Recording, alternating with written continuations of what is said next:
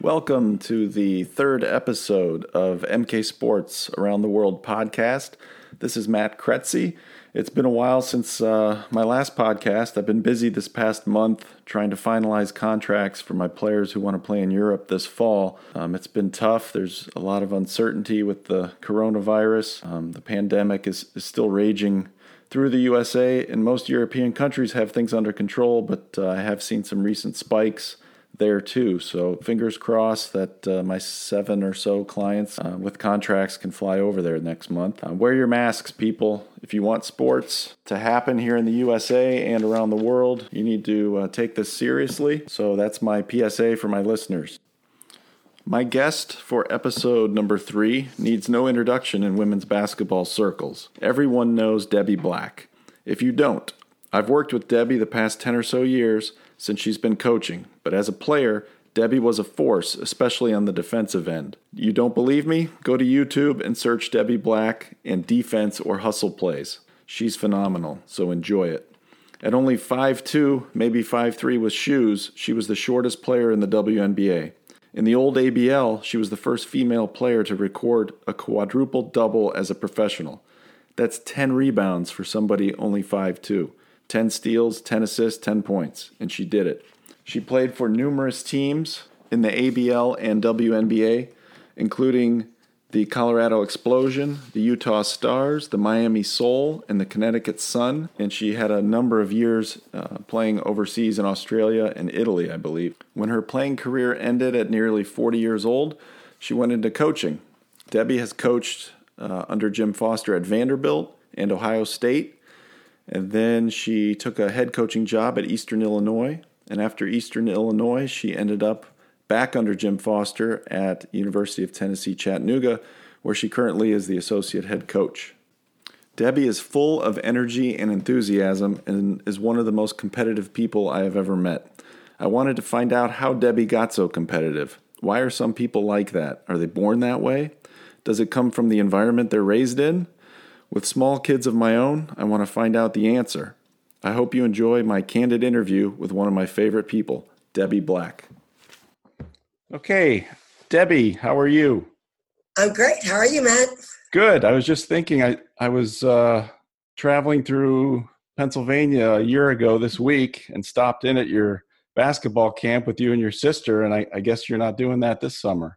Yeah, no, unfortunately, uh, with everything going on with the coronavirus, um, we're unable to do that. But uh, my sister's still keeping it alive with uh, small groups of kids and uh, still trying to, you know, our, our passion is making kids get better at something they might love. And they might love basketball or they might not. So, where are you now? I'm in uh, uh, Tennessee, Chattanooga. I've, uh, I'm, I'm, assistant coach at University of Tennessee at Chattanooga, and uh, you know we've had a, an interesting four or five months, but I'm back on the court the last four weeks and, and having fun having our players back on the court. Well, good. So I, I introduced you and, and, gave all your your accolades and where you've played and your stats and things like that, but I just uh, wanted to kind of take it back to where it all started. Um, did you grow up in, in Bucks County, PA? Uh, well, I actually was uh, born in um, New Ulm, Minnesota. Uh, oh, yes. I'm the young. I'm the youngest of four. Uh, but when I was uh, a year and a half, we moved from Minnesota to Philadelphia. I'm the okay. youngest of four. So my brother, my oldest brother, was six. So, so, but I, but like, did I grow up? Absolutely. In in in Bucks County, Philadelphia is where I grew up. And you have two brothers and a sister. Correct. And tell me about your parents. My dad, um, my dad was a stud. he played four sports in high school. He went on to play Division three football. His father was a surgeon who delivered all of us kids in Minnesota. Dr. Black delivered all four of us. I think wow. that's it. Yeah, that doesn't normally happen anymore but he delivered all four of us. And my mother was very fortunate because we were, it was cesarean. So she didn't have to go, I think. I always, we tease about this. Her, her father in law?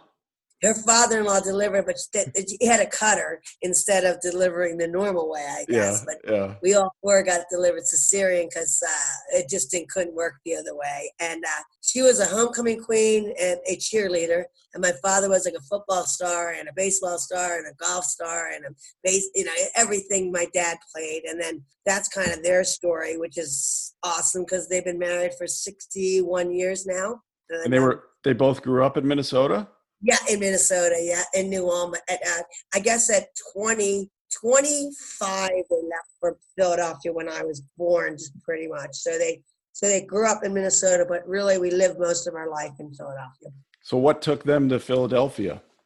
My father is a businessman. He's a salesman. Still is, by the way, at 81. Still wow. is working, and yeah, because he's a he's uh, I'm very much like him. He's never going to stop, and uh, he he's still working in the fr- the refrigeration business. So it brought them to Philadelphia, and my dad also wanted something more for us as kids get out of a small town and get a chance to do more than maybe in a small town in um, Minnesota where pretty much you, you you get married at 18 and you have kids and I think he wanted more for us. So that was that was why dad made that decision. Okay. So I take it sports were always a big part of your family's life. It definitely my my father. My poor mother, like I said, she was kind of roped into it, but she's uh she's loved it. Yeah, sports has been a, a, pivotal part of what we do. And it's not even just sports it's um it's probably competitiveness. Like my brother my one brother mike always says dad made everything fun. He made everything competitive. So we could be playing a monopoly or we could be playing you know, horseshoes. He always made it like there's a winner and a loser. He always made it competitive. And i i never thought that was not the norm like I thought that's what you do. You make things competitive. Yeah. so did, like, did he ever let did he ever let yep. the kid did he ever let the kids win or was he always trying to win as well? Never. He never let us win until we earned to win. I'll never forget that he said that. Even when I played him one on one in basketball, Dad would say, "I'm not letting you win until you're good enough." And I learned a lot from that. And all my brothers and sisters never let me win. I think that's what made me the competitor that I am it was because I didn't, I didn't, I didn't just get to do it because I felt sorry for you. No, I never won. And even games, like games, like games, like I said, the board games. We're big on board games, big on cards. No, we didn't win until we deserved or earned to win. Dad said you have to earn to win. You just don't get it. Yeah. And and um and you know the day that I did beat him in a number of things, I still go home very a lot, and we play a lot of game, card games I've beaten them a lot more than I have when I was younger. but it's fun. It's fun because I know I won because I was good enough, not because he was making it easy. Who's your Who's your oldest sibling? Your, your uh, Bill. Bill. B- okay. Bill. Yeah, Bill's my oldest brother, who's um really the um the pillar of our family. I'd say he's the uh, he's the headstone. He's the one that got it all going. At seven, he would watch us. He would watch us. Mom and Dad would go somewhere. He would be able to like take care of the four, three of us. And Bill played four sports. Also got a scholarship in football. And he's uh he's just steady as they come. If you need help, he's there. If you need you need advice, he's there. Is he hard on us? Yes but or was he as as a kid growing up? He wanted me to be good, but he was um he was sort of my father like brother. Yeah. Um, how, how much older? Oh, oh, um, he's six years older. We're six years okay. apart. Uh, okay. Uh, yeah, from from yeah, but he's uh, he's awesome. He'll be sixty this year. but he was he was one that that was kind of mentoring and helping and, and more of a father than a brother, older brother? Yeah, you know what? He really was. Dad was away a lot. Dad was on business trips. Dad was gone four or five times a week, uh, honestly, on road trips as a business. But Bill was Bill was really was the mentor for me, particularly. Um, I just feel like you know, without with we just had a good dynamic in a family. I think, but Bill Bill took that that role on very soon, like very early as the oldest child. I think you have the quadrums of like the oldest, the middle, the youngest, and I think Bill took the oldest child as I'm responsible for my kid, my my you know my siblings. So sure. Bill was, and Bill still does that to this day. I mean, I call him up. I feel like he's my you know somebody I can like talk yeah, some people just have the personality for it. And who yeah. who was who was second? Uh, second uh, Mike, Mike, was the middle child. Mike was definitely the middle. My, my brother Michael was the middle child, and um, he went through the rough patch because Bill and Mike are only gosh, they're not they're not even a year and three months apart. Oh no, they're a year and three days apart actually. Um, okay. So, so and I think Mike Mike kind of was in Bill's shadow, and that's a hard one to be in somebody's shadow to tell you the truth. Yeah, yeah, and that, clo- that close in age. Rebel. but he's more of a rebel. He kind of like Bill was kind of I hate to say the word, but perfect. Did everything right. Where Mike probably kind of um, bucked the system. Made really, I think, really challenged my parents um, uh, as as the second child. Sure. Who, yeah, when you got the kind of the perfect one first, you're going like, how am I going to beat that? And I think uh, me and him are the closest as far. I mean, we're all close, but we're really close as um as siblings go. Okay. You know. Did Mike play sports in high school as well? Yeah, he played. Um, he played basketball. Well, he played up until up until high school. What happened to Mike was um, here's his story. He he was an awesome grade school kid. I mean, he was great at football, great at basketball. He didn't grow. He was five foot three. He didn't get to five foot eleven until he was a senior. So he struggled in sports. And it was it was sort of I mean, I only know it's sad because, you know, that's what happens to boys. They don't grow. Mm-hmm. Um, so and he was Bill was Bill Bill grew, Bill was great, Bill was this, and Mike went to the Catholic Bill went to the Catholic school, Mike went to the public school because he didn't want to be in, in, in, the same school as Bill. So okay. it's, it's it's it's it's a sibling rivalry. But the point is it was it was it was tough. It was tough for Mike because he did define himself a little bit as sports. So then he just didn't try out for anything. So Mike just went to school, and it wasn't a good thing for him, if that makes sense. Like if you're obviously you have kids, and it was just it was a hard thing for him, and I think it was. um And I don't know more than that about that. That's about what I know, honestly, Matt. That's yeah. all I know, my brother Mike. But but he, he it took him a while to get around that. How how tall did Bill end up being? They're both about 5'10", 5'11", okay. Yeah, but Bill was like five eight going into high school, and Mike was five. So okay. they're not giant size. They're all. But let me tell you, Bill's legs are the size of both of my legs, like your leg, two two yeah. of your legs. Yeah. But he was. What about uh, are, are your parents on the shorter side? Yeah, dad's five. Dad's five nine. Mom's five two, maybe. Okay. So we have no height. Okay. And then five five. so your sister is third. Yes. tell me about your sister growing up. Um, okay, once again, middle child, the, the other middle child. Um, she was once again, she was more like Bill, perfect. I mean, grades, A's, and everything. She played. She was captain of every sport almost the time she was a sophomore to the time she was a senior in high school and college. By the way, she was the first one to get twelve letters in college. It took me a year, uh, four and a half years, but uh, she got twelve letters, meaning she lettered in basketball, softball, field hockey. She got a scholarship in field hockey. Um, she is every captain and every person you would ever want to be your leader. Barb's just been instrumental in pretty much everything in our family and everything she's done. And I know I have a quote, and it's really cute. Well, not so cute when I was in high school, but the the, the, the teacher said, "If you if you can ever be half as good as your sister, you'll you'll succeed." Wow. I was like, I was like, well, I didn't even know what it meant at the time. But so you, Barb, you had the same problem that Mike had. Correct. See, you got yeah, exactly. Good job, Matt. Yeah, yeah. exactly. It's like uh, it's a redo. Live up to that never had pressure to live up to that, you know. But you played the I mean, same sports, right? But the thing is, with me and Barb, though, Mike, Mike, and Mike and Bill went to two different high schools. Me and Barb went to the same high schools. So me and Barb played. We had. I never had more fun than to play with Barb. We played every sport for two years together, and it was. And she was amazing. All I had to do was play match. She was. She, she's a thinker. She's a leader. I just had to go out there and run around and do what I do. And she yelled at me, and I listened to her.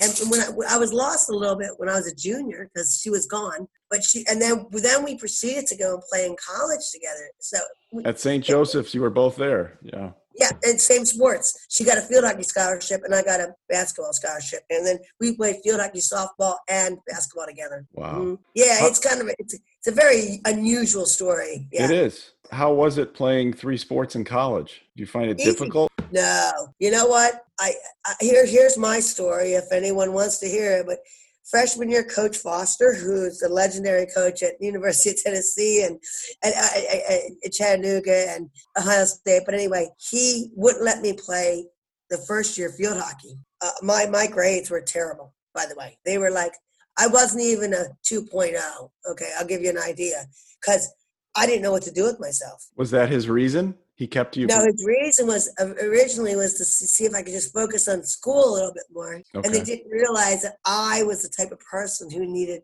I needed structure. I needed classroom. I needed um, uh, we're going to go play a game. We're going. I needed something to do. I'd go to a class uh, Uh, there's only like one or two classes a day. I had nothing else to do. So I wasn't exactly studying. So I was probably getting in trouble, if that's probably what I want to say. And then, and he was like, oh no, she needs, so I needed, I needed like more management of my time. And some people need that. And I wasn't sitting at home. I was just running around doing nothing. Like, you know, it wasn't like I was sitting watching TV, yeah. but it was more like I wasn't, I, I needed like, I needed to go to and so then I, uh, then after my freshman year, my first year of not playing field hockey, he said, "Oh yeah, you're playing basketball, softball, and then you're going to start and play field hockey, basketball, and softball." nice.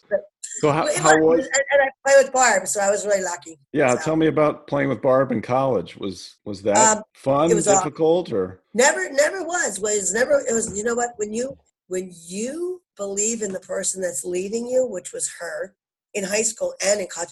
I never, it was never hard. You know, it was so much fun because we knew each other.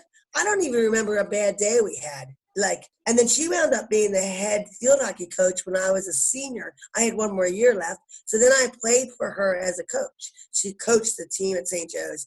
And I played for her the, my last year at um, in, in field hockey it it never felt like there there there was no there's no sibling rivalry like so to speak i mean n- neither one of us were jealous of each other and it was it was awesome actually i can't tell you that that's an awesome experience i I'll never forget. So oh, that's that's great. That and you, what position did she play in basketball? And, uh, oh, she was a shooting guard. Unfortunately, she was a little small, but she was about five five five six. She's a shooting guard before the three point line. See, we didn't have the three point line then because she could shoot that kind of distance. She was, I mean, I couldn't shoot.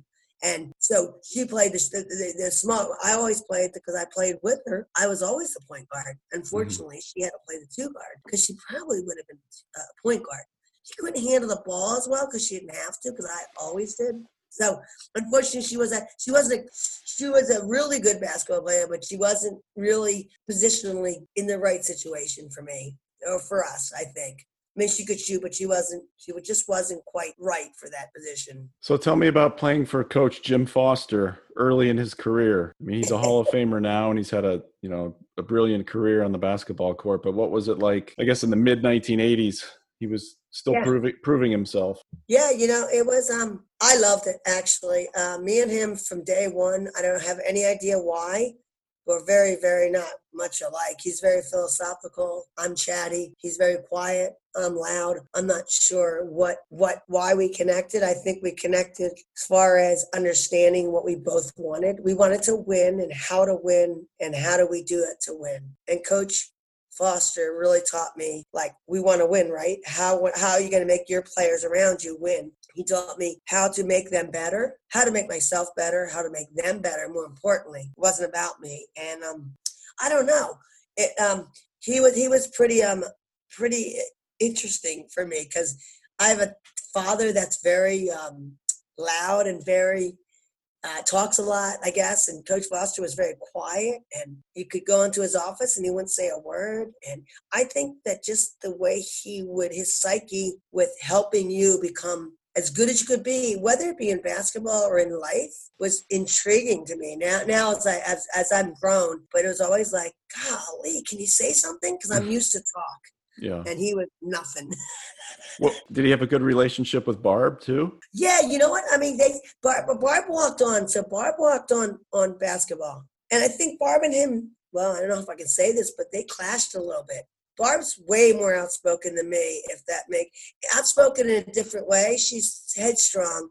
I'm yeah. probably a little bit more going to go with the with the with the flock. And i think they clashed a bit. I, I don't know that for sure matt but that's the honest truth. And i'm like so he did and you know what? I'll, I'll give Barb, I give my sister kudos because she stayed. She stayed the whole four years as a walk on. Didn't play a lot, but she um she was an integral part to our, to, particularly for our practice, like when we had to go against her. So I don't think I wouldn't say they had a um a stellar relationship. Not like me for some reason. I don't know why. Yeah. Uh, not because I was better or good or whatever. I just think I I didn't clash. I don't clash. What was he hard on on you guys as players? Yeah, he was very, very difficult on us. Um, and I'll tell you why. Because, and in fact, I remember one practice. Real quick example.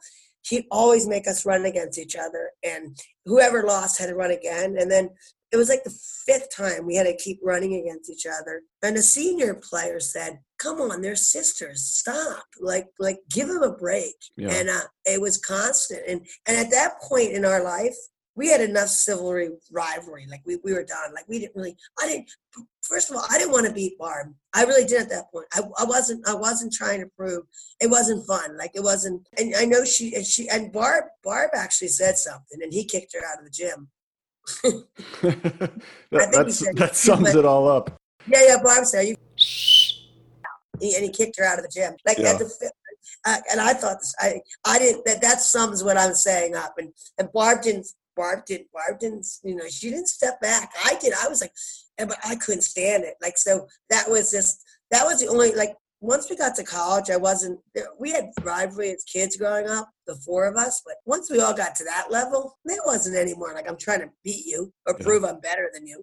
Wasn't You, really. you had a common you had a common goal of being a good team, right? yeah, absolutely. Yeah. I mean that that's what helps with team sports. I mean now you your opponent is the is the rival. Is the enemy. But I'll tell you, our practices, Matt, were the best things I've I, in college, particularly. I remember. I don't know if this is true for pros, but uh, yeah, in college, I, I always said I'd rather play against uh, somebody else in our than our practice squad, like our, our, our you know our second team, because they're so much harder. And I, I don't find that today. Like we're trying to get that, instill that in these kids. Like it would be really nice to see them play as like I want to be so hard at practice that when they go into a game, they're like, this is a joke Yeah. that's and that's how I felt. I felt that particularly my freshman year. I couldn't, and I was on the second team because I didn't start. And I, me and my sister were, were on the same team, and we we were like a nightmare because we knew each other, so we had fun. Well, we had fun, but we also we knew when we were we were second stringers. We were, I'm coming in off the bench, and but we were giving them all kinds of fits. And Coach Foster used to get so pissed off when we'd win because mm. we weren't supposed to win. Sure. Yeah. No, but you know, I mean? but that's that's just that's that's competitive drive. Like I don't know. Like I said, I think it's just instilled in you when you're when you're. I think in your how you how you grow up. I mean, I have two brothers who are you know they were tough. They were tough. My dad, they, they, everyone was tough. There was no winning. Winning wasn't just like easy. Yeah. Yeah. I don't think I won my whole life. Yeah, I was gonna say, did you win in your twenties or something? Finally. I don't even know. I met, I beat my dad when I was like 16 for the first time, um, and he was old. Well, he wasn't that old, but I beat him, and he he said, "You're not going to beat me unless you're beat," and I beat him, and I was like, oh, I was so excited. Would he would he still play against you or did he give it up? Oh no, no, he was still playing. Okay, was so that's good. Play. Yep, yep. Yeah, you hear Oh, yeah. stories Oh, no. about when the kid beats the parent, the parent quits and never plays again. But yeah, Oh no, no, yeah, Dad would good. still play. Oh, Dad would still no, Dad. Dad was too competitive. He's he's still he's still playing golf. He's still working. He's still. He's 81. wow, Like who does that? that is- that is crazy. Yeah, So, how good was your college team? Did you have success? Yeah, well, um, when we were um, in my first year at, at St. Joe's, um, there was only, I don't know if you know this, but there was only 48 teams that made it or 32. I can't even remember. 32. So NCAA, we made, we won. We are 25 and 4, and uh, we won the Big Atlantic 10. That time, Rutgers and Penn State was in as well. So uh, uh, the Rutgers and Penn State both made the tournament with us. West Virginia. It was a very good. It was a very good conference. Temple. But anyway, we went to the we went to the Sweet 16 and lost to NC State at NC State. But remember, you, like I said, were you starting there point yeah, guard? no, Yeah. no, no, No? no, no, no, no. This is my freshman year. I came off the bench. Now I played 30 minutes a game. I, Okay. But my, my role was at about the 16 minute mark. We were playing, I think I'm right, we were playing quarter, um, halves. And about the 16, 15, 14 mark, somewhere around there, he'd throw me in. I run to the bench and I get so excited. I loved my role. So I came. there was a senior point guard. Jesse was good, and I just came in, and, and it was like everybody knew, like they're like waiting for me to kind of come in. He let me do whatever I wanted to do, Matt. I was like hell on wheels. Like I didn't, I didn't have any kind of discipline and I just kind of ran around. But it, it was very successful. But we, we lost to NC State by three. I fouled out. It was my fault, but I fouled out. I mean, things you don't forget. I fouled out um, with a, a, minute to go and, uh, and we lost by three. Um, but that was that was the furthest we went. But we every year we went to the NCAA tournament. We had 22, 23 wins every year, um, and always went to the NCAA tournament. We got past the first two rounds, but the second two rounds, because remember, then it went to like 48, and then it went to like something something. But anyway, we we got the furthest we went was a Sweet 16, really, um, at St. Joe's, which is a school of 2,500. So yeah, I'm not saying good. that, it, it, but it was small. yeah. But but like you know like you know we're trying to get to the NCAA tournament in, in our twelve thousand school you know here at UTC. But um, I don't. I thought everybody went to the NCAA tournament. Like I didn't know there's 364 teams in the, in the Division One. I. I didn't know that. What do I yeah. know? I yeah. was a kid. Just, I was like, that's what Coach Foster liked about me. He said, "You're so naive. You know nothing." He said, yeah. "Well, they're top, they're they're ranked in the top 20." I'm like, "Huh? I didn't even know what that meant." And I was I was a freshman. I'm like, hmm, "What does that mean?" I mean, whoever I'm playing, I'm playing. yeah. And that naive, that, that the naive is really good. And these kids, they know everything more than I know. They they watch it on, you know, YouTube. Yeah, they, they just Google it. Yeah, they Google it and they're like, oh, well, I'm like, well, what are you scared of? I wasn't scared. Well, first of all, I wasn't scared of anything, but I'm going, I don't care what they're ranked. They got to play us. Like, uh, and I think that's the difference between now and, and then. So, but yeah, every year, like four years straight, we went to the NCAA tournament, um, had 20 plus wins every year. I, I won the Big Ten, uh, Atlantic 10, Big Five. Like we were, we were good. We were good under Coach Foster. He was good. He got blue collar workers, people that didn't care about getting their hair messed up mm, or their nails done. Um, Who else was on the coaching staff when you were there? You know what? That's funny. That's a good question. Nobody, you, no one I know. No, no nobody I, who went to become head coach somewhere? No. Nope, nope. Oh well, I lied. Geno was my freshman year. and That's it. okay. Yeah, he turned out okay. He turned out. what was and, um, what was his job your freshman year? Was he in charge of guards or what was his? Yeah, you know, he went to the post. He did the post because remember there was like it was really weird because Coach Foster was only making like twelve thousand dollars, so Geno was just sort of like I didn't even know if he's an assistant coach. I don't even know what he was, but he was down with the the post, and it wasn't like he was full time, and I wasn't sure how all that worked out. Does that make sense? I was like, yeah. Oh. And uh, so I don't really, but he did definitely. He didn't work with the guards. He worked with the and and Geno. No, no, no, no offense to him, and you probably don't say this, but he never played. Coach Foster didn't either. They never played. They both got cut. They both went to the same Catholic high school in Philadelphia. Okay. and they got they got cut in high school. They didn't make it. They didn't. Yeah. Coach Foster became a manager, and uh, well, they, I don't they, know if you want to put that in print. They knew the game. I mean, they. I yeah, guess well, they were they, more students of the game. Coach Foster became a manager, and well, look at it. You got really good coaches. Neither one of them played. I mean, they weren't good enough to play. It doesn't mean I'm saying great players don't make great coaches. It's just they both didn't play. Um, and then no, I didn't have like Muff McGraw. Like she was uh, Muff at Notre Dame. She she was she was there. She was the one that always called me and said, "You're breaking all my records," because I broke most of her records at St. Joe's. That's okay, so she was she played before you there. Okay. Yes, she played before me. But other than I tell you, it's sad to say, but I don't have any coaches that could say that were like. And I probably wouldn't even say Geno if he didn't go on to be some legend. You know, I mean. Yeah.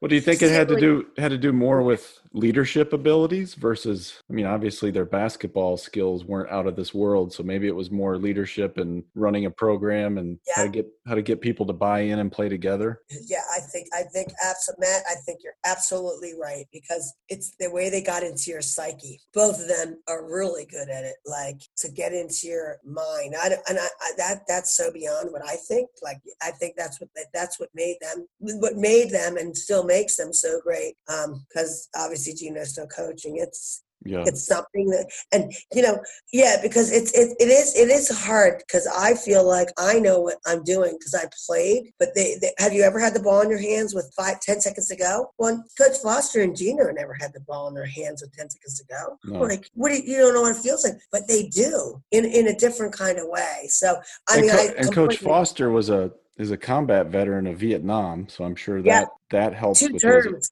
Yeah his abilities and his leadership. Yeah, no, of course. So that, uh, yeah, that's exactly right. Which makes it so different. So yeah, but um, Hmm. yeah, that's That's that's right. I really, that's really lucky. I had some really cool people.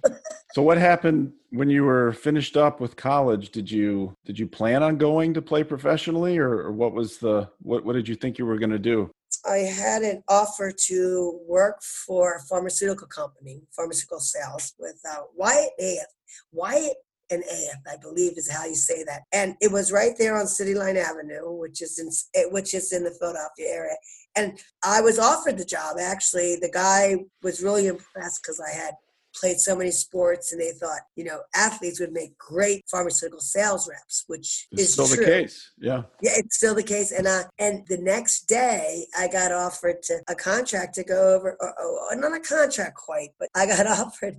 I got a call from Coach Foster because Tasmania in Australia called him and to say we would like you to represent, like come over and try out for us. Well, kind of like play for us professionally. Yep. Um, but they thought I was six three, and uh, and And Coach why- Foster That's let a them funny know I was a story. So tell me why why they thought that. well, there, um, there's a magazine called Street and Smith. Um, it used to go out. You know, you get it in the grocery store, and uh, it listed me at six three, point guard. My my numbers were like not even ten points a game, but like seven assists, and you know, the biggest number I had was almost five steals a game. Um, and that, and, and then I almost had five rebounds a game. So it was. Yeah. I, my That's pretty good for interesting. 6'3". For six three, Yeah. yeah, they, yeah.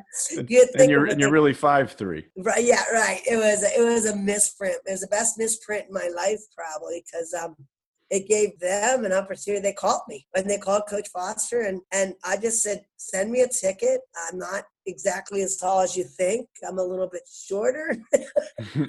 And when I did that, I didn't get a contract, by the way. I got a contract. I, I said, I'm five three, and the phone was silent. I was like, okay. I said, listen, just send me a ticket. I'd love to see Australia anyway. And they sent me a ticket, basically. I went over there and I tried out, and I stayed there for almost, well, I say eight to nine years, depending on when, when um, 1996 is when the ABL opened up. So, Okay. uh, but we won a couple championships, and it was amazing, amazing um, experience. But uh, it was, uh, it was, it was, you know, it's sort of proving yourself in this life. Like we have to do it all times. These these kids are going to graduate from college, and and then you got to figure out what next, and you have to just, you know, um, I don't know, grind down and figure it out. And I think, I think because of my strong background of my family, I wasn't going to come home until I was successful, or at least I wasn't. I could have quit the first week. yeah. I had no, they really didn't give me anything. They were waiting for me to see if I was good enough, and I was not going to quit. So I think, I think, you know, my parents always told me, you start something, finish it. And I think that's back to the beginning of the story is like, uh, that's, that's who I am. And Yeah. Finish it. And, then, and then, you, can- then you come home. Yep. Did you have any reservations about being so far away from home, or were you okay with it? I Uh, mean, you you're, know, you're I- big on family. Uh, yeah, but let me tell you, my father and I didn't get along very well. I told him I was going to go play in Alaska, and St. Joe's. I didn't get a lot of offers at Division One, so I, I went to a, a- school that was close to home. So um, when uh, I got the offer to Australia, I, me and Dad, my dad, weren't really still getting along very well. I was like, I'm off. He's like, Do you know where that is? I said, I have no idea. Yeah. I had no idea where Australia was. So he said, yeah, it's somewhere in Africa. I said, no, that's Tanzania, I think, Dad. I said, I, and I said, so no, you know what? No, you know, I am, I'm, I am very big on family, but I think what happened to me was I wanted to get away a little bit. And, um, and then I got closer as I, I was still close, but I was, it was, it was an unbelievable. We didn't have internet and all that stuff that we have now, but I was able to write letters. They all have the letters. I wrote everybody a letter daily because it was, Really? it was therapeutic and it was fun. But yeah, and I, me and my father actually got, grew, grew, grew a lot closer. But it was funny because I was so happy to go to. He said, "I thought I thought Alaska was far. You're going to Tasmania." I like, 30 "He thought it hours. Africa. I'm going to Australia. That's So- funny. yeah, it's So true. through, it's, it's through letters outward. and being away, you think it actually helped your relationship? I think it happened. You know, it's it's the irony of this whole thing is I'm the only one that doesn't live in Bucks County, Pennsylvania right now. Haven't since I left in on what 54 in 30 years. 30 some years and everyone else i'm i'm the closest to all of them than, than they are to each other they're close but meaning they're all within an hour of each other and i'm i haven't been that but i'm the one that ties. Every, I know where everybody is. I know what's going on in everybody's life. Um, and they all say like I'm kind of like I'm like the linchpin or whatever you want to call me. But I'm always calling. I'm always talking. I'm always asking. And yep. I know like mom and dad went here or Barb's over there. They, they're like, how do you know everything? I said, I actually pick up the phone and call you, guys. call everybody. Yep. Yep. And so I, I seem to be like the I don't know. I, you know I just enjoy the fact that that's and I, I feel like I, I for the last really 20 years that's kind of my job you know i mean and i ask about the nieces and nephews and my and and their kids and their grandkids like i know everything like anybody needs to know anything how come i live in tennessee and i know everything and i think that's, that's cool. because that's your you know what it is yeah yeah and you know what and i don't i don't have kids i don't have anything else to do outside of you have kids you understand i have a dog like big deal like so i want to know what's going on with you know i got i got Yeah. nieces and that you know like but with your kids and when you when they grow up and they get families like i'm so i'm trying to keep track of everybody and i feel like i don't know maybe that was my that's my role outside of what my other role was so. Yeah, everybody has a role. So that's you think yeah that's good. Yeah. So going back to basketball in Tasmania, what when you got there, was the quality of play halfway decent? it was as good as i can tell you i mean As good as college? uh, oh better Was it really? Yeah, well, you had like um. Well, you, well, the reason I say that is because at that time, probably don't know these names, but like Michelle Timms, Robyn Maher, the Australian national team or Mhm. Australian, like we yeah, had like our USA basketball team was. We were second. We they were second to the to the us. I mean, they were that good.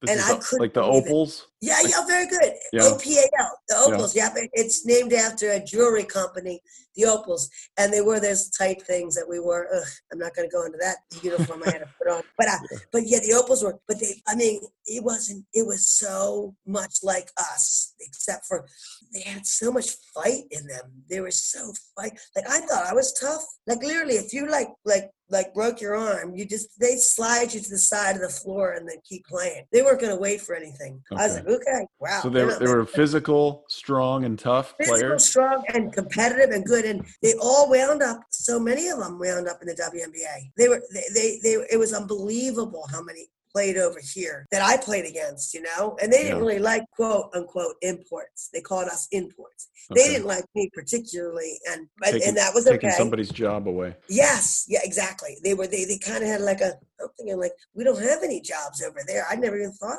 I never thought about it wasn't on my resume. Let's play professional basketball. It was just something Mhm. something came up. I got lucky. Yeah. So for me it was just really just like wow. But yeah, it was it was it was the next best league to the, the now the and the WNBA. We didn't have that, but it was the best league in the world, I believe. I believe we had the best league in the world. Were there other those- im- import Americans in the league, or were you one of the Yeah, minorities? two, two, two on each team. Okay. And you could play together. Like now, now there's a real weird, weird rule now, Matt. I think you probably know that, but I think you can play. You can have three, but only two can play, or there's some sort of. It depends on the league, but yeah, they have rules. Right. Yeah, but now it was two imports. And, and like I could be if, if I'm imported from Canada, then I'm an import. If I'm imported from Russia, I'm an import. So mm-hmm. it'd be two imports each each team, and every team had imports. I mean, they didn't they didn't they weren't scared, even though the league was so tough. The league was tough. I thought the league was. I loved it. It was Did you- physical. Did you know any of the other Americans going in? Did you know anybody?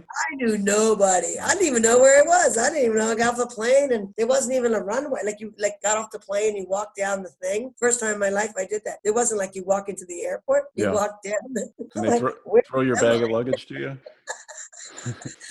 Yeah, no, seriously. But it was beautiful because it's Tasmania was beautiful. Like the mountains is and the water, it's just it's beautiful. But I still was like, where am I? You know what? I was just I was that's who I was. Nothing really phased me. And that's I guess that's what made me good. I wasn't really scared, I guess the word would be. So you played there until 96 and then Yes. A professional league opens up in the states. I think it was the ABL, right? Correct. And then how did that? Did you have to try out, or did they call you? yeah there's five, yeah, 500 and, um, 580 people tried out. My brother Bill sent my brother Bill once again sent me a fax to Tasmania. I remember as a fax. Said, "Oh, this league's opening up. You need to try out." And I was still in my season, and it was August. It was in Georgia. It was um can't think of the name of the place, but it was in Georgia anyway. And I'm like, I'm not doing that. I waited. I waited. I was a little scared. Uh, then I said, Why am I not doing this? Because I was afraid I wouldn't make it. So, long story short, I had to pay $250 to try out. And I had to fly to Georgia from Tasmania and miss two games, which I've never missed in my life, which I did. I thought. So, anyway, I was in the, the ABC group. I was in the C group. The C group was composed of, of, of the worst players. They didn't even know who I was. Some people were asking me if I was Australian. I said, Do I sound Australian? anyway, um, and then of that group, the first group, the C group, we started out. I wound up doing six days of this tryout. Only two of us made it to the next round. So then you had to go to the B group, okay. and the B group was then it, they were better and better. And then I made it, and then then the A group comes in. That's like at that point it was like Jen Rizzotti, um, you know, uh, Dawn Staley, like the top players, and and I didn't even know who they were. Just coming out of college. Yeah. Yes, they were all at the top. Like, um, and um, well, well, actually, Sheryl Swoopes and and uh, like Charlotte Smith. Yeah, they're pretty young. Sheryl, Sam, and and I was, you know, one of the ones that made it. Well, of that group of the 580, only 80 people made it, Okay. and they were going to get drafted, and. So that was six. I was there six days. It was. It was uh, for me. I felt like it was fortunate because the first five days I was in great shape anyway. The, the, the, the superstars only had to go one day. I think I was in better. By that time, I was going like five days. I'm I'm I'm a veteran, but I'm 29 at the time, and I'm like, um, uh, watch this. So I am. so basically, then all 80 of us made it, and then they said they would call us. So I flew back to Australia. I had to finish my season, and, and I still was working full time for an electric company. But anyway, flew back there, and then um, they called me like eight days later. Said you're you're drafted, you know, in the third round or something to Colorado, and you know, can you come out in September? And I was like, yep. Quit my job, got done. I was done. I made it. So that was that was how I got from Australia back to the United States to obviously like live a dream to play in front of your own country, your Yep. family. So and how did that first season in the states go? awesome. Uh, the Colorado explosion. I, I kind of um, took them by storm because no one knew, knew. Mhm. They don't really know me until you play me. The second year is harder than the first year, but the first year I became, I was uh, defensive player of the year. Um, I was uh, second team all conference. Only of 10, 10, 10 players made it. So that's kind of cool. We won the uh, Western Conference. We were in the West at that because Colorado West Yep. the Western Conference Championship. We didn't go. We didn't win it. Columbus quite.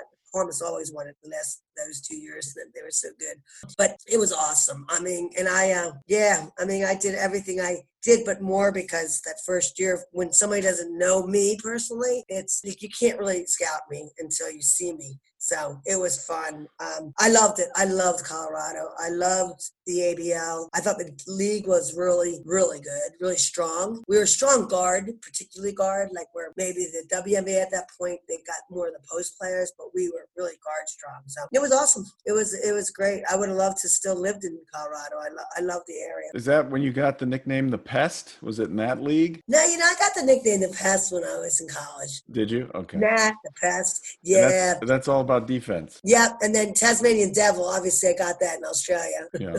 so did other players hate you? Yep, I Was think there- they respected me, but I think they hated to play against Play me. against you? Yeah. Yeah, I think a lot of quotes are more like, "I know she's coming every night, so when we play against her, she's not gonna like." I'm not. I don't. I don't take a night off, and I think that was the. I love that comment when I think I read that somewhere. Where like she doesn't quit, like she's not gonna stop. Yeah. And you that could be you could be down twenty points and still go after. Correct. I'm still going to get up and under you, and I'm going to pick you up full court. And like even in, I played in an All Star game in the ABL, and we're in, I'm we're, we're in Hartford, and they're like, "Why are you picking up full court?" I was like, "I don't know how to play. I hate All Star games anyway."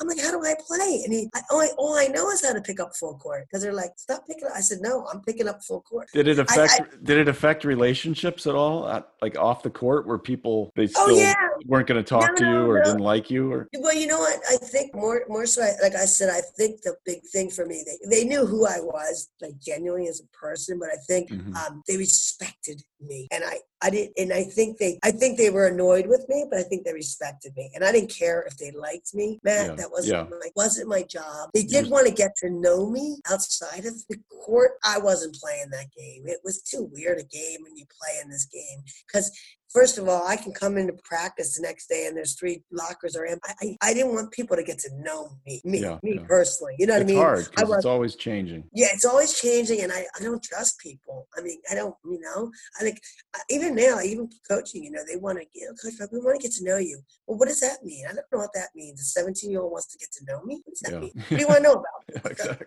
I got a dog. Yeah. Listen to the I'm not, podcast. I'm not playing. Everyone said that about me. What makes you take what? Like it's different what you're talking about, like my competitiveness. Well, I know you as a uh, you know me. yeah, I've known So you 10 years outside of basketball. Yeah, right. Man, it's just weird though. I, it's so weird to hear them say that about me. I can't believe I'm hearing this again after 10 years of when I was playing. I mean, I'd get, I, I was the captain of almost every team I was on. And the last couple of years playing, they're like, playing, particularly, they're like, they really want to get to know you. Why don't you go out with them? I said, eh, I don't really do that. Like, Yeah.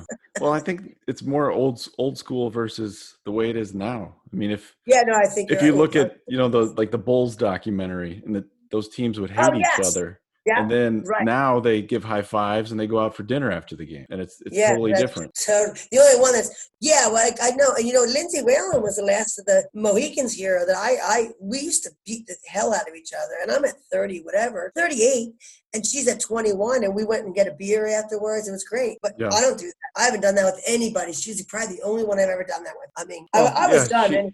I was going down anyway. You played until forty, yeah, I know. I was thirty nine. I just turned 39. Okay. Yep, so the ABL goes away. yep. Was, did the ABL pretty much go away because the WNBA came? Uh, two, I think it was twofold, Matt. I think um, I think the ABL probably overpaid us, so it went away because we they couldn't keep up with the amount of money they were paying us because Mhm. it was way higher than the WNBA, and then and then the WNBA had too much the NBA. So Okay, we were talking about when the ABL folded and the WNBA picked up. I think what like 1999 maybe. yeah, but that's probably about right. In 1999, I played at Utah. Yep. hmm Okay, so tell me about that league and, and how things started up. Well, I mean, you know, once again, we went from the tryouts for the ABL, and then we had a retryout for the WNBA. Um, and they, they had to decide who are they going to keep on their teams and who they weren't. So it was another series of tryouts, um, which was really hard at the time. I mean, at that point, you know, you're I'm getting in my 30s, and I'm going like, really? I, I had to kind of prove myself again. It always felt like in my life I had to prove myself, but it wasn't a bad thing actually. But it was it was um, mentally a tough thing, and I um, went and tried out, and then I was drafted um, first round to Utah and uh, played in WNBA there, and then went to a number of teams after that uh, due to a lot of due, due reasons of uh, folding. Did your family get to see you play in the ABL? Oh yeah, you know what? I don't know if they missed it. Well, we had a team called uh, Rage Philadelphia. They were this Philadelphia team. It was Richmond Rage, but then it went to Philadelphia. So Okay, so my. Family did miss. Yeah, I played a lot of games there, but they also flew out. I mean, I don't know if I didn't have anybody not in the stands any game I ever played. Really? um, That's I- neat. Yeah, after I came back from Australia, yeah, it was it was a really special time for me because first of all, I got to play in front of them. I don't even think they knew I was any good. Yeah. Um, they knew I was good in college, but they, you know, um, I, they haven't seen me play for eight or nine years for the most part. And you probably and- got a lot better and improved a lot of different A lot better overseas. I do. You know, first of all, you're kind of going from a kid to a mature adult. You know Mhm. how to eat. You know how to. You know how to get in shape. You, you're smarter. And I thought they think they were very surprised at what I could do, and I thought that was fun. That, that is cool. So is the WNBA like equal talent wise to the ABL? Uh, once we combined the best talent in the world, we combined the ABL and the WNBA. We combined the two best, uh, the best of the best. It was awesome. It was. It was. And, and then you started getting the best international players too to come. Well, that's right. That's a that's a good point because there's only. I mean, if you really look at it, the math. I think if you don't look at ten or eleven teams at twelve on each team, yeah. that's 120. I mean, and you'd say you get 30 international or 20 international. We're talking if you're lucky to make the pros, and there's only 80 spots. And some of us don't go away. Bird's Exactly. still playing. Diane Taurasi's still playing. I played against both of them. They're they're my age now, right now, when I just about retired. Mhm. Um, 38 and 39, like they're right there. Yeah. They, we don't go away, and you can't get spots. So to make this league, no one would have thought it would be that difficult. But it's it's not even one percent of the whole world. It's like Yeah. wait, I don't It- even I can't do the math. I think it's gotten worse because the college programs have gotten better and there's a lot more Yes. there's a lot more talent out there but like you said there's only I think 144 spots among 12, Oh, 144, 12 yeah. teams now and yeah it's just they need more And, teams and, then and, and, and add the 20, 20 or 25 um, kids that are overseas. Mhm. We, there's only 120 Americans that are playing. Like it's Yeah. like that's amazing in my in my my thought process to make that. Like sometimes I don't even know how I made that. Like that's to me is especially somebody who's not like probably as gifted as most everybody else was. well I, I would say the ABL probably helped you get noticed yes. Oh yes, absolutely. The ABL helped me uh, playing in Australia, one of the top foreign countries, like where you could go over, and I got lucky for that. So I Mhm. mean, everything kind of fell in my lap. I went over to play in, well, you know, you do this, Matt, for a living. If I went over and played in like, I don't, know, I'm going to say Iceland or I'm going to say like Finland or Sure. that, that wasn't going to get me tougher. That would make me feel pretty confident. yeah you put up great made me- stats and you know you might Yeah, get, right. get paid pretty well because you were the best player there but you probably Yeah, and I might be be better lazy. I might be lazy, you know. I Yeah. mean, yeah, exactly. So I, I don't know. So it was like I said, my um my my story is kind of like a fairy tale book a little bit, and then and then to be able to play it and, and play at that level and to still think that I played against Sue Bird and Diane Taurasi. So I'm going like, who else I played in right now that's still playing? I watch them every night. yeah Nobody else. Th- just those those two are those are it. Lindsay, Lindsay, Lindsay Whalen Lindsay retired yeah Yeah, and I can't think of anybody that's younger. Like I didn't play against um, I didn't like Who- Lisa Leslie, the- of course. Who do you think the best player was you played against you know what? I still have to. I have to still kind of throw back and say the best players. I mean, Dawn probably at the point guard position, Dawn Staley, just because of her change. Even though she wasn't fast, she was her change of speed. But like Cynthia Cooper and Sheryl Swoopes, and when they were playing at Houston Comets, they were really good. I had to play them a couple times, and Katie Smith. Mhm. Like those, if I put those four, like they were all wings, but see, I, I wasn't big enough to play. I'm five two, and they're five. You're five two, and they were they were taller. They were five ten, five eleven. Well, Katie Smith's probably five eleven, and, and Swoopes and and uh, and Cynthia Cooper were, and they were just just for me to have to play them. Like at the point, Dawn Staley was my toughest, but those three, when I had to play them, they they would match me. So I was such a good defender, but I wasn't good enough to defend them at Yeah. my size. and for 48 minutes or whatever it was. No, yeah, yeah, right. Actually, that's the other thought. Yeah, well, yeah, it was forty minutes for us. That's right, forty-eight for Okay. men. But even still, but I, I, I wasn't strong enough. It was, it, and you know, I'd rather get posted up than be kicked around when you're going off screens with them. But I would say that they were like Dawn would definitely be in my top one or two Okay. because of her. That's why she's a USA point guard. I mean, that's, she was she was just really crafty. I just I respected. That I could never figure her out, and I Oh. I, I made her turn the ball over, but she was just good. How about uh, on the other side of the ball? When you had the ball, who was the best defender? You know, it's funny. No one, no one. Oh, you know what? Teresa Weatherspoon was pretty good, but she never really defended me that hard. You know what? I'm going to give Shannon. Do you remember Shannon Johnson? That's a name from. Pee Wee? Yeah. Yes. Very Yeah, good. Yeah. Well, listen, Johnson? I'll give her kudos. What she would have been the best. She would have been ten times better defender than me if she would defend every possession. Okay. But I never knew what was going to defend. But when she did defend, she was so quick and so strong. Ah. But so all, all, when she defended me and she decided she was going to play, instead of you know players just coast. See, that's the one thing I didn't do. I'm picking you up. I'm picking you up. I'm picking you up. But Shannon, when she decided to defend, I'm like, uh, uh Yeah. I'm like getting rid of the ball. So I would say she was probably my. She I feared her the most, like when she decided Okay. But she wasn't consistent. But other than that, no one played like no one played like me. They were happy just to lull lull up the court, and then Yeah. they they were. And I wasn't such a threat. Obviously, I wasn't a threat to score, but they, I didn't know if they realized I was a threat to pass. If four to one assist a turnover, Joe, you probably want to play me. I'm going to Yeah. find somebody. Like, Why would you want to play me? I was always wondering that. Like, I'm still making points, even though I'm not quote Yeah. unquote If you're scoring. five points a game, you're still creating for other people. Yeah, and, and, and, and you have six assists. Like, well, that's 12. So let's do the math. Like, why would mm-hmm. you get in my grill? I'm only five foot two. I never understood that. I never understood that. I was always like, she, she's not stupid. She's four to one assist to turnover ratio. So there probably be a reason why I should play her. You think coach, coaches would have set something up for that? Yeah, I, I would think that. that. That's funny. That's funny because I always wonder. I think I was sort of thinking, thank God, because I have to I have to produce on the other end of the floor. yeah, so we've talked about Jim Foster quite a bit. Was he your most influential coach over your career? did you have somebody in the professional ranks that was? Uh, you know, he was my most obviously my young career. I'd say, in my obviously my college career. But um, you know, it's really hard to go past um, Ron Rothstein from Miami, who I played for. He was he's he's been a Miami assistant coach forever. Yeah, on the um, men's side. Yeah, the men's side, and then coached us for the first time, women. He taught me as much as anyone I've ever. He, well, I, I was defensive player of the year in the WNBA under him because he taught me how to how to. Um, I had the skills, I just didn't know what I was doing in in a weird kind of way. But he just taught me so many things. I mean, telling you, his schemes, his defensive philosophies. Um, his, and you were you were in your mid thirties at that point. Yeah, well, I was 35 when I actually got defensive player of the year, and I had just come off back surgery because yeah, he kind of got like a broken broken child because Utah. Yeah, he, anyway, he just he, he really. I mean, I completely reformed myself my body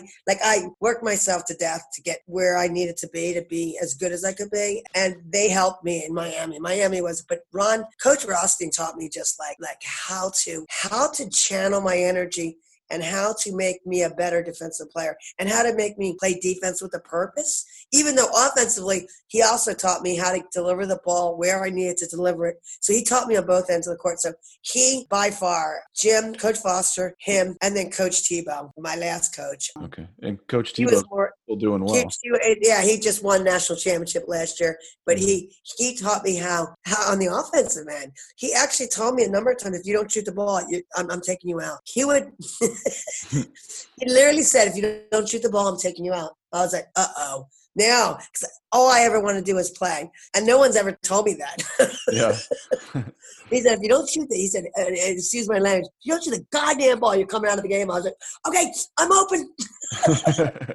and he said, you have a great shot. You've been working on it. And, he, and that was like something no one's really ever told me. Like that everyone like loved my energy and my effort and my enthusiasm, whatever. But he said, if you don't shoot the ball, I was like, with everything else I did, you're going to tell me I have to shoot the ball? He's like, yes because you're open and they're playing off you. I was like, oh. Was it more? Really was it a confidence thing once you got the confidence? Yeah, you know, for me, for me, it was um. You know, I, I averaged 18 points in high school. I just know well, a lot of last, by the way, but I don't know what it was. I think at some point I always thought me as last, but you know, then I then then when the when the ball came and my dad, my everybody would always say, "You're open, shoot, shoot," and I always think there's somebody maybe better open or not. Yeah, and mm-hmm. when I missed, I think it was when I missed, I thought I missed 10 times instead of once. Does that make sense? Yeah. Where a shooter thinks when they miss one, I'm going to make the next one. I'm thinking like, shoot, I let you guys down. Yeah. That that was my mentality, and I my mentality was, and it, it kind of stuck with me. And I mean, and you know, because I, I I hear it. I mean, if I heard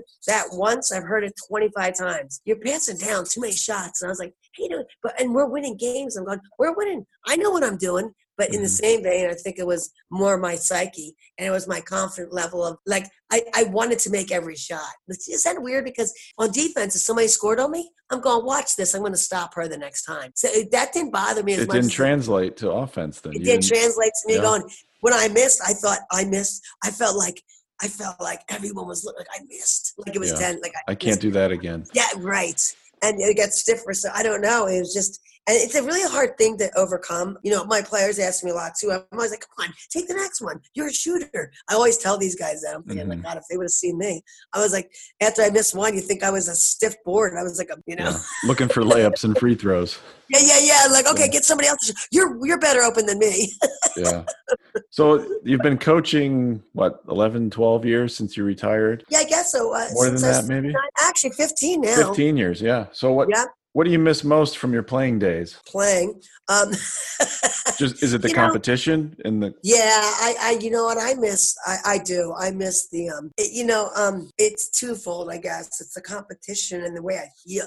I really felt like and I think the way I felt when they call your name out when you're going out to the court, I don't yeah. know why that I'm not because I'm not I, I don't consider myself egotistical, but I think that it was just such a fun, and the way the fans looked at you and the way you felt, like the way you felt. I really miss that. Like, and I really missed the everyday and, you know, getting in shape, like the staying in shape, staying mm-hmm. in shape, I should say. That staying in shape feeling like that, you know. The, the grind. I mean, the grind. I loved the grind. And practice didn't bother me. The grind was fun. But it was um that's what I miss. I mean, I just miss that. And that's you know, hard, and, and, that's hard to recreate as a, yeah, especially as a coach. I mean, you, oh, and I, it, you know what?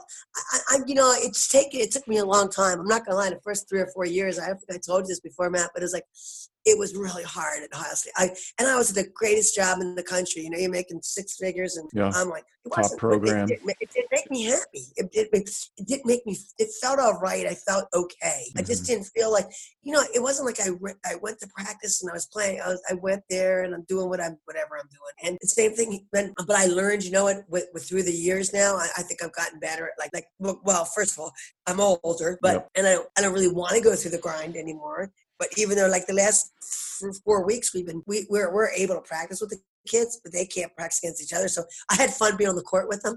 You know, yeah. I'm not as fast, but I, I felt good. But it, that that was fun. That that gave me an, an, like a lease on life a little bit, a little bit. But I have fun just teaching these guys now. Now it's like I really enjoy like helping them beyond like me. Like leave that over there. I, I don't. It's not about me anymore. It's about it's about me in the sense of what makes me feel good, but it, it what makes them. Can I help a kid like Sammy Prahalis, for instance? I'm going to her wedding October 23rd. Yeah, I saw that. I know, and I can't believe it. Like it's like what well, that that's cool. And when some of these kids just call you back and you know what I mean, and they want you to come to their wedding, I'm like, really? So that was cool. And she's getting inducted to the Hall of Fame in Ohio State. I think I just learned that um, the next level, like, oh, I can't play anymore, so just get over mm-hmm. it.